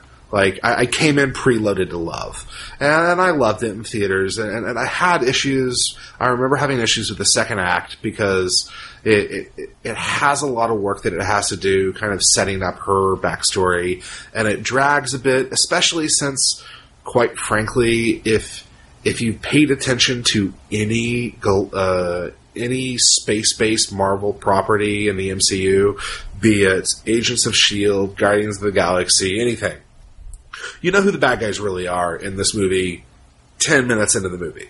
And so I, I found myself getting impatient getting to their reveal. See, and I- so going I- back and watching it this time, though, didn't have that. See, I didn't, I don't necessarily agree with that because although I think we all realize that there's no way the Kree are uncertainly these champions of the galaxy, galaxy because they never have been in the history of Marvel Comics. There's clearly something else going on. I did not expect what they were going to do with the Skrulls at all. I did not either. That's actually what I was about to get to because that blew me away. Uh, I have always had a very different interpretation of the Skrulls and what they ended up doing with it. Uh, it really worked for me. And Ben Mendelsohn plays the kind of lead Skrull and ends up being one of the more complex characters that I really wasn't expecting from that at all. Yeah. Yeah, um, and uh, plus it was like so gimme casting to cast Ben Middleton as like a mustache twirling bad guy. Yeah. Then when he turns out not really being that, I was just blindsided. I was like, he was just such a gimme. That's all he plays is parts like that. And I was like, that is not at all what I thought this movie was going to go. But I mean, that being said, I like that aspect of it a lot. But what I love is the interplay between uh, Brie Larson and Samuel Jackson, well- which is- they just have such fantastic chemistry together. Uh, The only thing that makes me sad is I wish there had been more Agent Coulson in this. So even beyond them, it's actually kind of everyone's interaction. So, so this movie is it's quite a bit less quippy. Uh, they down they downplay the quips quite a bit more, but instead what they do is everyone has this very naturalistic way of conversing with each other. Even Ben Mendelsohn as a as a scree scree scree Skrull Skrull. God bless. I got there. I got there eventually as you a did. Skrull. You found you, Um, wound, you wound your way back to Skrull. It's good. but like it, it's very conversational and very comfortable with each other and it ends up giving this this it feels like they're all buddies like Mm-hmm. Even the ones who they just meet uh, coulson kind of has a samuel L. jackson is great with it ben mendelsohn is good and even jude law has a bit of that very naturalistic conversation and i really dug that this time through I mean, the theme of this film is discovering who your family is for sure, and that they're not always who you're related to. Um, and I think on the whole that works. I mean, every movie kind of has Marvel movie has its own kind of subgenre to it, and this one it is sort of like a family drama. Well, and- is the subgenre. But that being said, there's lots of really cool action stuff in here. I mean, when she goes, like when you realize that the Mar- Captain Marvel we've been seeing is at like one twentieth of her power Yeah, level, her, like, and she goes full Yes, I was just the giz- even watching again. My hair's raising up on the back of my neck, and she's like flying through spaceships, like full just spread, going wee. I was Well, like, "Yep." you I, I don't want to spend too much time talking about it, but you can't ignore the fact that Captain Marvel ended up, whether it, it was intending to or not, being a a kind of feminist manifesto movie solely for the fact that the non-feminists really despised everything about it because Brie Larson is relatively progressive, and the way they handle the the female experience in this movie. Uh, granted, I'm a white guy who's saying this really worked for me. I, I even I showed this to my wife and was like, okay, just how'd this feel to you?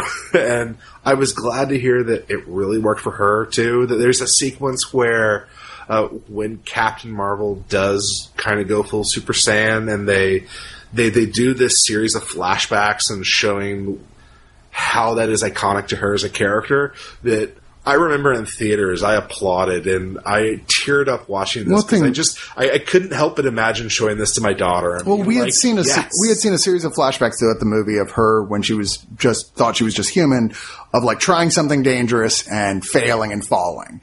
And then at the end, you see the sequence of like the after of all those things where she dusted herself up and got back right, got Yeah. right back up again. You know, no tears. Let's let's just- give that another I'm shot because that's who this person is. Fuck. I was like, damn. now, I, I got a little tingle in my body from that too.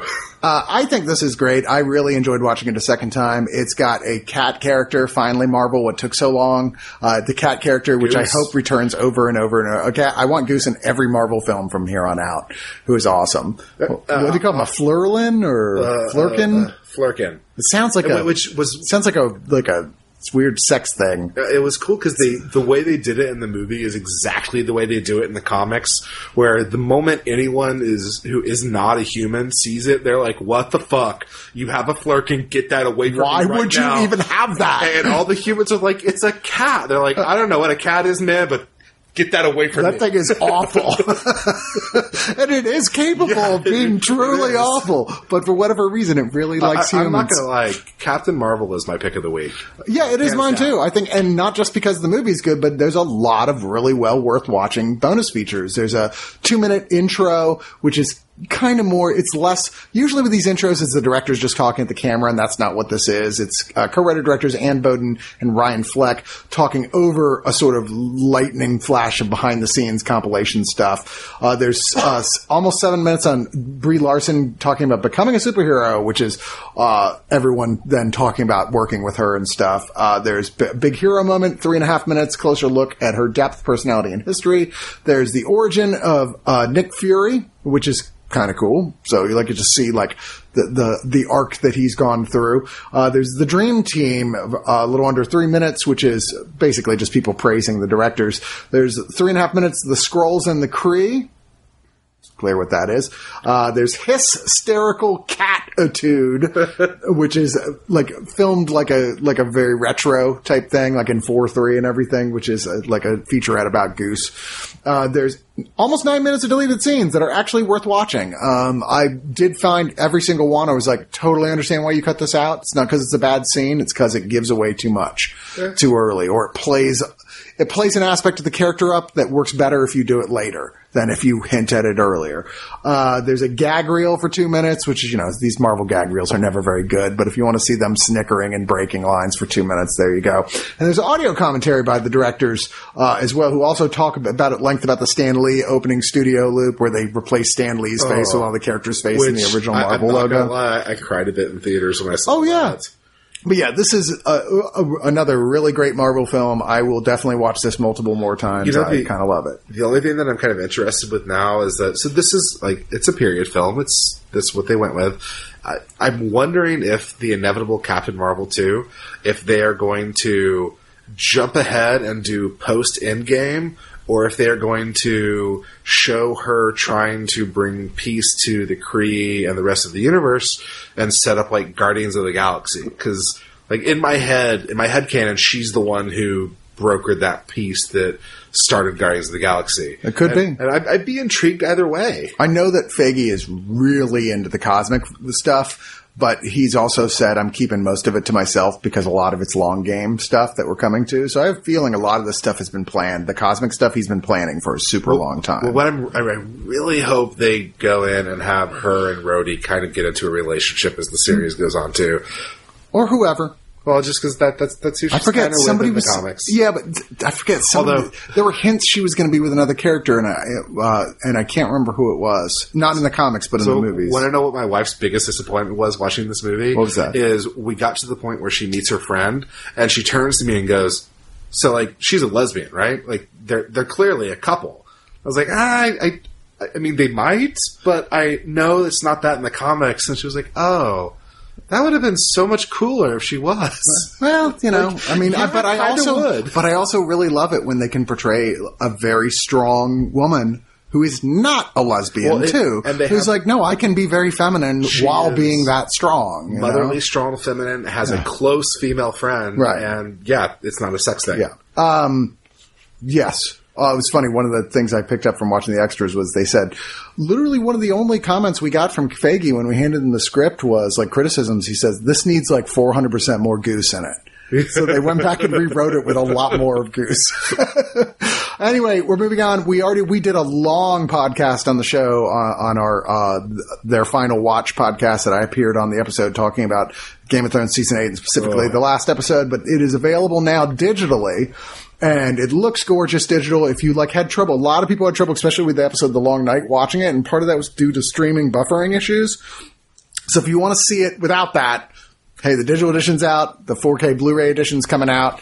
There you go. But you can, if you get nowadays, when you get digital stuff, it includes the bonus features, which is cool. And this has the best bonus feature of any of the Game of Thrones season, which is a feature length documentary about the entire filming of season eight. That they had like a whole documentary crew there from day one, and we're like, we're filming this entire thing. It's like an hour and 53 minutes of like watching how do you, I mean, it's, regardless of how you feel about Game of Thrones season eight, it is the biggest undertaking in television history. It is Yes, the most is. expensive undertaking. It's the most wide ranging. It had the biggest cast. It had the biggest everything Hey, in it's any season of television ever made. I don't actually view this as a season. I view this as Six movies. six movies, you know, uh, of varying genres that just follow the same characters. Because I think the shortest episode is an hour and fifteen minutes. Yeah, something like that. I'm like, I, I'm pretty sure I had a movie in the stack that was shorter than that. So, like, yeah, they're all feature length movies. Uh, I really did enjoy it. I do agree with the criticism. It feels rushed. It does feel rushed, and I think they easily could have gotten another three seasons out So- of this,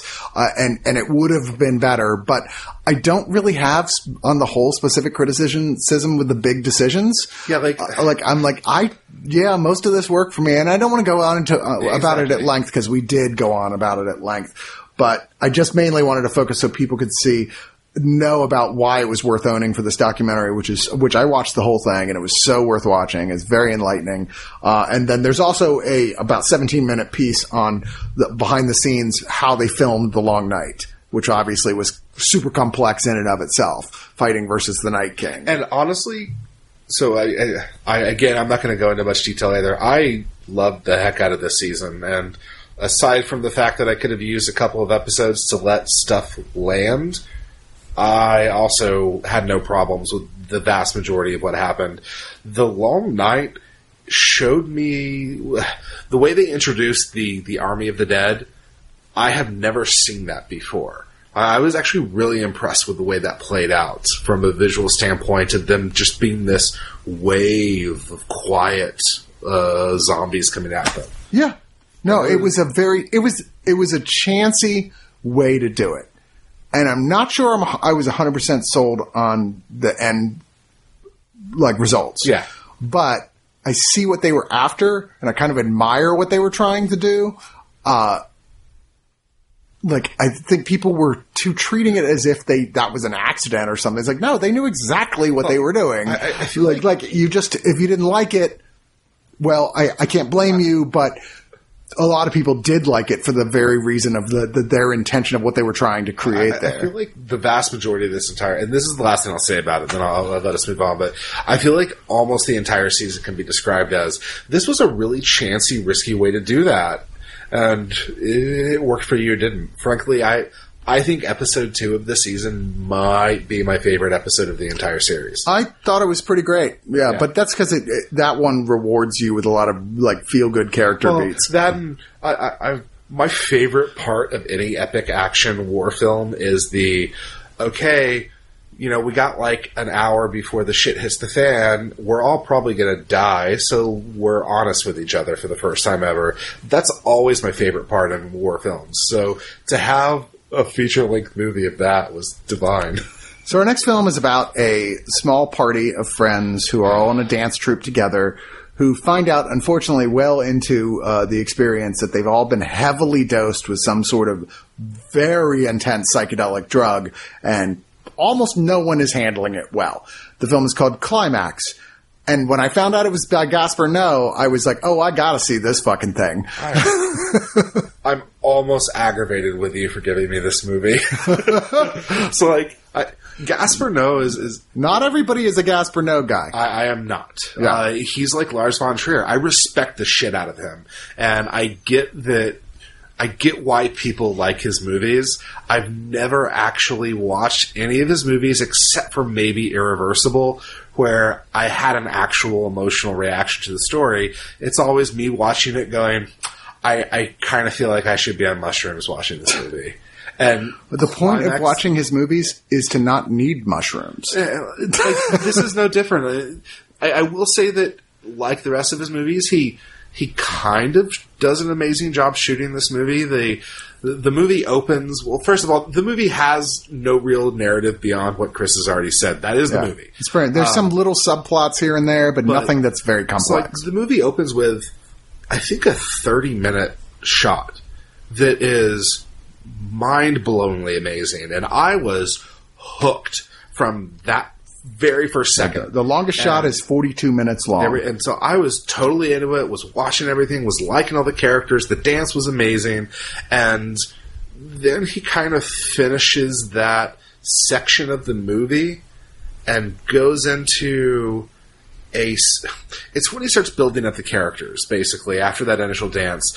And the way he shoots the movie is like a boring PBS interview where it's just two characters framed flat against a wall, lit like a boring PBS interview, and really? it's that. It, it- I didn't there- get that lighting the- thing at all. There were a couple that were really interesting because they were standing next to really interesting lights, but the vast majority of them were like just standing against a brown wall, and I was like, oh. The, the lights right there, and the lights right there, and there's your shadow on the wall, and and it's just boring and it's 25 minutes of that straight and i never recovered from that and so even when the movie got into the more psychedelic elements of it uh, i was already not enjoying myself i was pulled out of the movie completely and and uh, this is one that I kind of ended up doing the, the, the, the half again speed for like the last 30 minutes of the movie. Uh, when we reviewed this, we I'm pretty sure we called out and said, I don't know if I'd ever be able to recommend someone watching this at home. Like most Gaspar Noé, it is made for being trapped in a dark room with it at full volume with as big a screen as possible where it becomes so unbelievably intense you can barely stand it. But that's exactly what he's going for. And it doesn't really work on a small screen. Like, I, I don't see, this is the type of, I mean, unless you've got like a really big TV and a great sound system and it's the middle of the day so you can blast it, the volume super loud. That's the only way to watch this movie, or really any Gaspar Noé film. It's meant for sort of like he's he's like the director of shock and awe. like I, I'm I'm really impressed with what he's done. He he's made a career operating outside of the major studio mm-hmm. system, making movies that are arguably his movies the way he wants to make them. And without having to compromise his vision in any way, shape, or form, uh, the dancers do a great job. I don't really feel like anybody turned in a bad performance. It's just that Gaspar Noé's movies are explicitly not for me. Yeah. If you are the kind of person who really enjoyed Into the Void or Love or Irreversible, check this shit out. You're probably going to just be tickled fancy by it. Yeah, a lot you'll, of you'll love it. A lot of his fans But- think this is his best movie. But quite frankly, if, if you if you've ever watched any of those movies and didn't just fall madly in love with it, this is not for you. All right, so here's the weird part. In America, they're only put out a DVD of this, and this film is definitely designed for a high Yeah, yeah. resolution been format. A, this should have been an HD it's movie. bizarre that Lionsgate got the distribution rights here, released a crappy DVD with one solo small bonus feature with uh, Sofia Boutella, who's the only recognizable star in I it. was just looking her up. Right, uh, d- talking about the film. In Europe, Arrow put this out with a slew of extra features on Blu-ray, including audio commentary with Noé, which alone I would like to own for. Uh, 14 minutes on, on Antidote to the Void, which is the 2018 interview with Noé, uh, which, uh, being kind of using Noé style wackiness to do performing climax, which interviews the cast members, uh, the sounds of climax, which is definitely a very audio oriented type film. Uh, there's a 30 minute uh, video essay, The Films of Gaspar Noé, by this writer who takes a look through all his movies. Uh, there is a, uh, a, apparently t- 32 short films by celebrated filmmakers from around the world, uh, and there's kind of like a trailer for this. Um, and there's music videos uh, that Noé directed here, and the theatrical trailer. Just the one. Why would they not release that here? Arrow. Really, I don't understand why Lionsgate would not want to use Arrow's.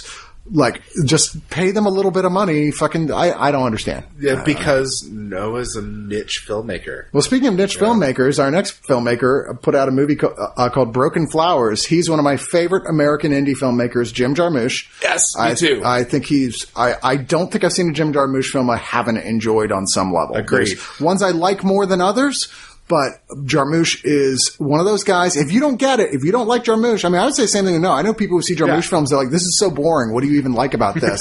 and like, it's really hard to explain what it is about Jarmusch that is so appealing. it's meditative, but in this beautifully quiet, quirky fashion. I was trying to describe Jarmusch to a friend when I was describing this movie because, like, yeah, I agree. Jarmusch is just like Von Trier, is just like Noé, in that he makes explicitly the movies he wants exactly the way he wants to, operates his entire career, for what I can tell, outside of the studio system, and you either dig his movies or you don't. Hmm. And they, like, they all kind of pick a unique musical vibe and stick with it. And he tends to have these very meditative, melancholy characters who are going through massive life upheaval, but also never really express it. It's always very understated and internalized in every movie he's ever made.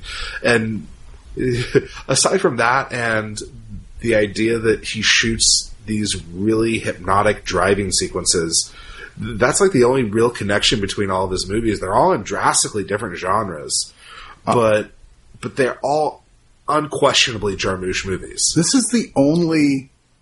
Um, no, I'm sorry. There's one other I haven't seen. This this Unbroken Flowers had been the only narrative film by Jarmusch it, uh, I hadn't seen. The No Limits or Yeah, Limits of Control Yeah, I haven't seen that is the only either. other one I've never seen. I've never even had it put in front of me, but I've seen all his other films, most of them more than once. I've never seen his documentaries. He did one on uh, uh, Iggy and the. Iggy Pop called "Gimme Danger," and he did one about Neil Young, which was a tour documentary called "Year of the Horse." But- But, I've seen all his films, like I said, many multiple times. Uh, I've been very much looking forward to seeing this 2005 film. It was kind of very early in the sort of the Bill Murray sans the Bill Murray phase. uh, like the, the renaissance of Bill Murray coming back from being the guy who does just okay comedies like What About Bob to the guy who makes these thoughtful, artfully made comedies with people like Jarmusch and Wes Anderson. Well, and it's interesting when this movie came out, I avoided it because The marketing was terrible I, for it. I found that I have a hard time with some real world, like no, th- this person is like really fucked in real life kind of things because it just hits too close to home for me. Sure. So uh, w- now that I've seen some Jarmusch. Uh, I was able to go into it with an open eye, and basically, Bill Murray is a wealthy, retired guy who got money in computers, and now he just has- sits around in tracksuits and drinks he- coffee. He's basically kind of womanized his way through life, and so he's alone. And his only friend is his next door neighbor, who is the opposite. Is Played by Jeffrey uh, Wright. who does a great job. Who's kind of poor, works three jobs, has four kids, loves his wife, and is really colorful. And after being broken up with again. Um, Bill Murray finds a letter from one of his previous girlfriends who says, Hey, so we were together 20 years ago. We had a kid. I never told you. I've raised him and he's not home when I came home today. I think he's trying to find you. Right. I just want you to be ready. And The problem is it's not yeah, signed. doesn't say who it is. There's no indication, and so with the prodding of his friend, he goes out with a, a, a MapQuest itinerary and five of the Four. women, four of the women he dated 20 years ago.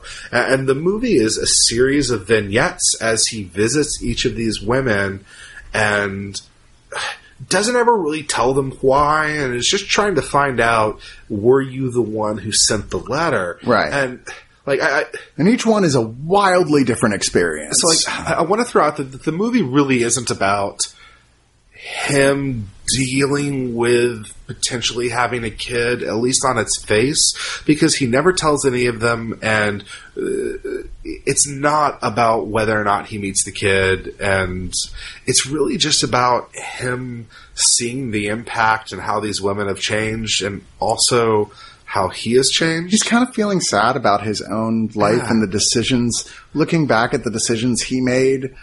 Uh, but not even that is terribly overt. It's just like I said, it's kind of meditative road trip movie with Sharon Stone, the girl, the ladies in question, Sharon Stone, Frances Conroy, Jessica Lange, and Tilda Swinton, with plenty of other big name actors appearing along the way, including Jarmusch, and Jarmusch Yeah. works with like amazing Christopher. McDonald, uh, uh, Julie Delpy, Chloe Sevigny, uh, Mark Webber. It's it's a, just one of those movies that, if anything, you might be a little frustrated at the end. But welcome to Jim Jarmusch Well, films, where they often don't really give you the ending you were expecting, or maybe even an ending at all.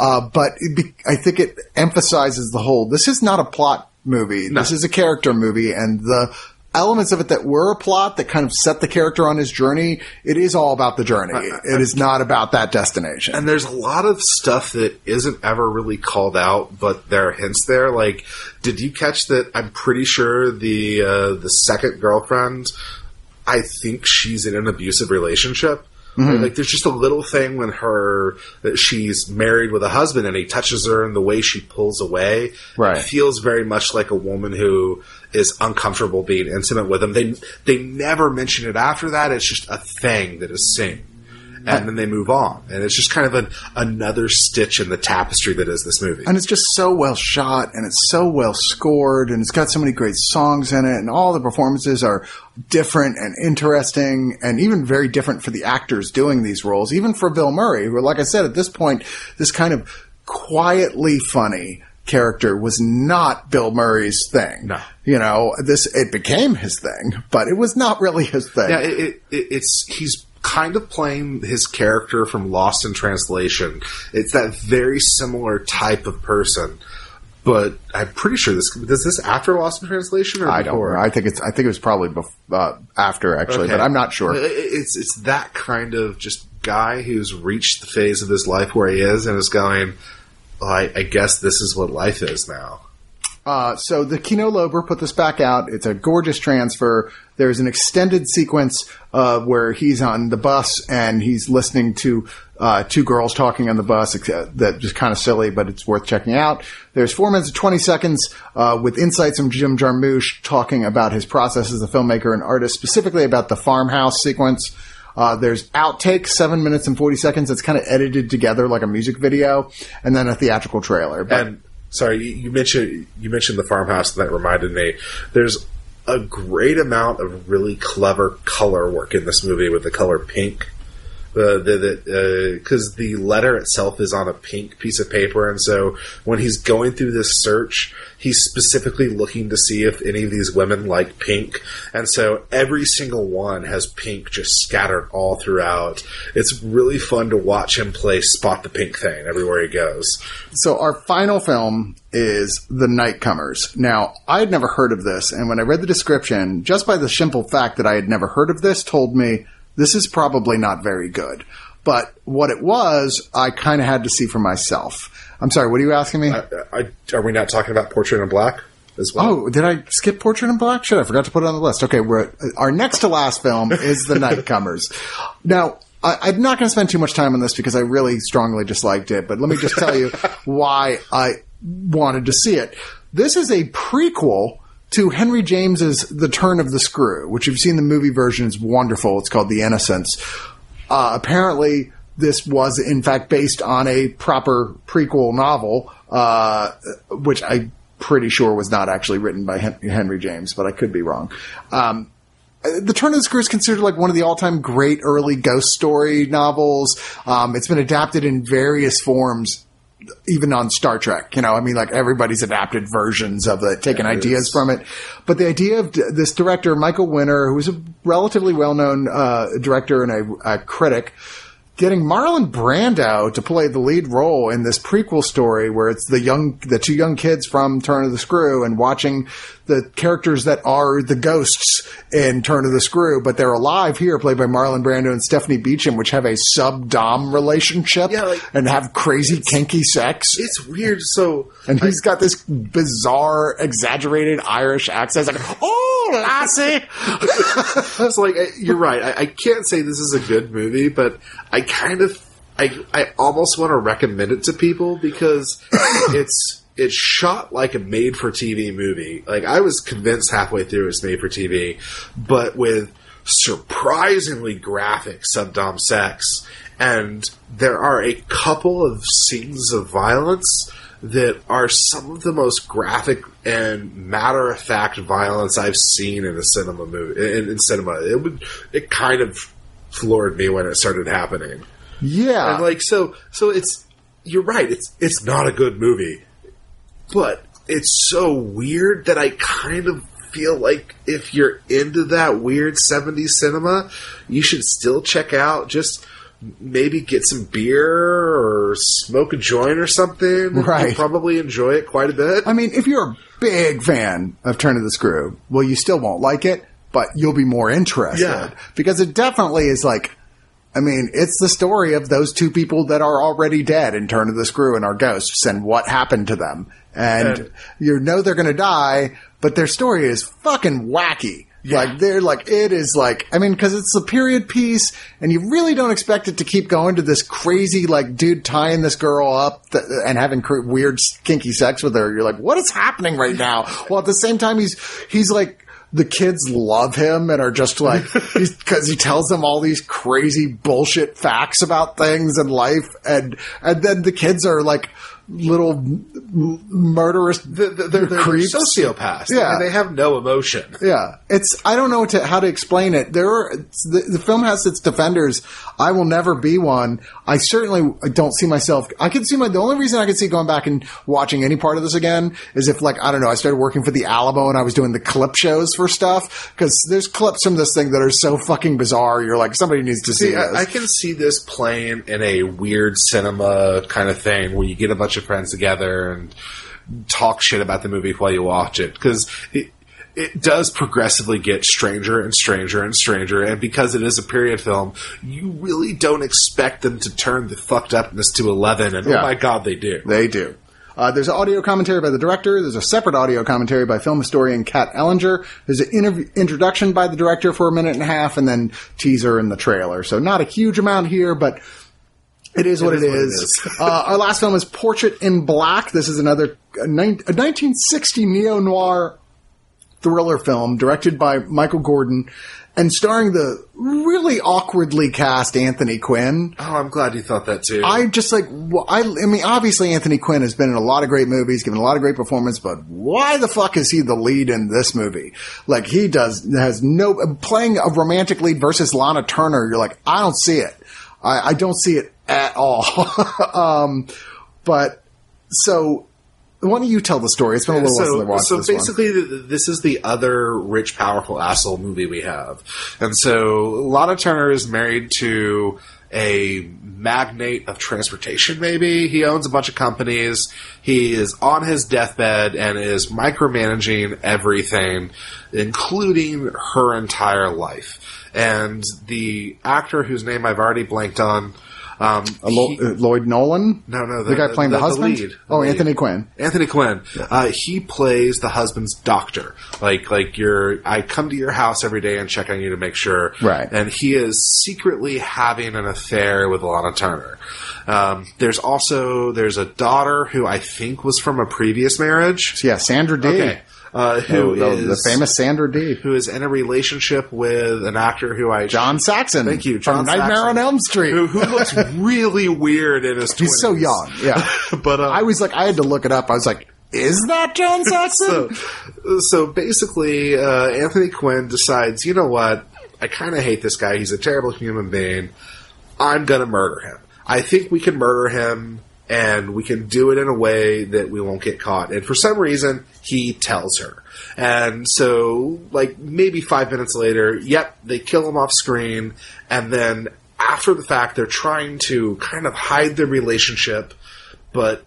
See, I thought it they're was going to end up together. I thought it was that they didn't know who killed him. No, no. Because I was like very distracted at one point because I got the idea that like they didn't know who killed him, but they real both realized No, it's no. going to look a lot like they did it if Uh-uh. it comes out that they were He- having an affair. he affair. killed him. He he put an air bubble in his blood. Right? No, no, no. I heard him describe he could do that, and then she said, "No, do not do that." There, and there's a scene right before they walk in where they're like, "We're doing this," and then they walk in and shut the door, and then he's dead. The next scene. okay, I get So, it. so then they get a letter that says, "Congratulations on your murder, Mrs. Whatever," and they proceed to so nice if they did in, that. in such in a, dramatically short amount of time completely unravel and start freaking out about who could have possibly sent the letter and you know we got to kill them too and the movie kind of does the noir thing where it snowballs into more and more crime and more and more dramatic stuff happening Right. and I didn't really like this movie. Me neither. Like, oh yeah, and the limo driver played by Ray Walston,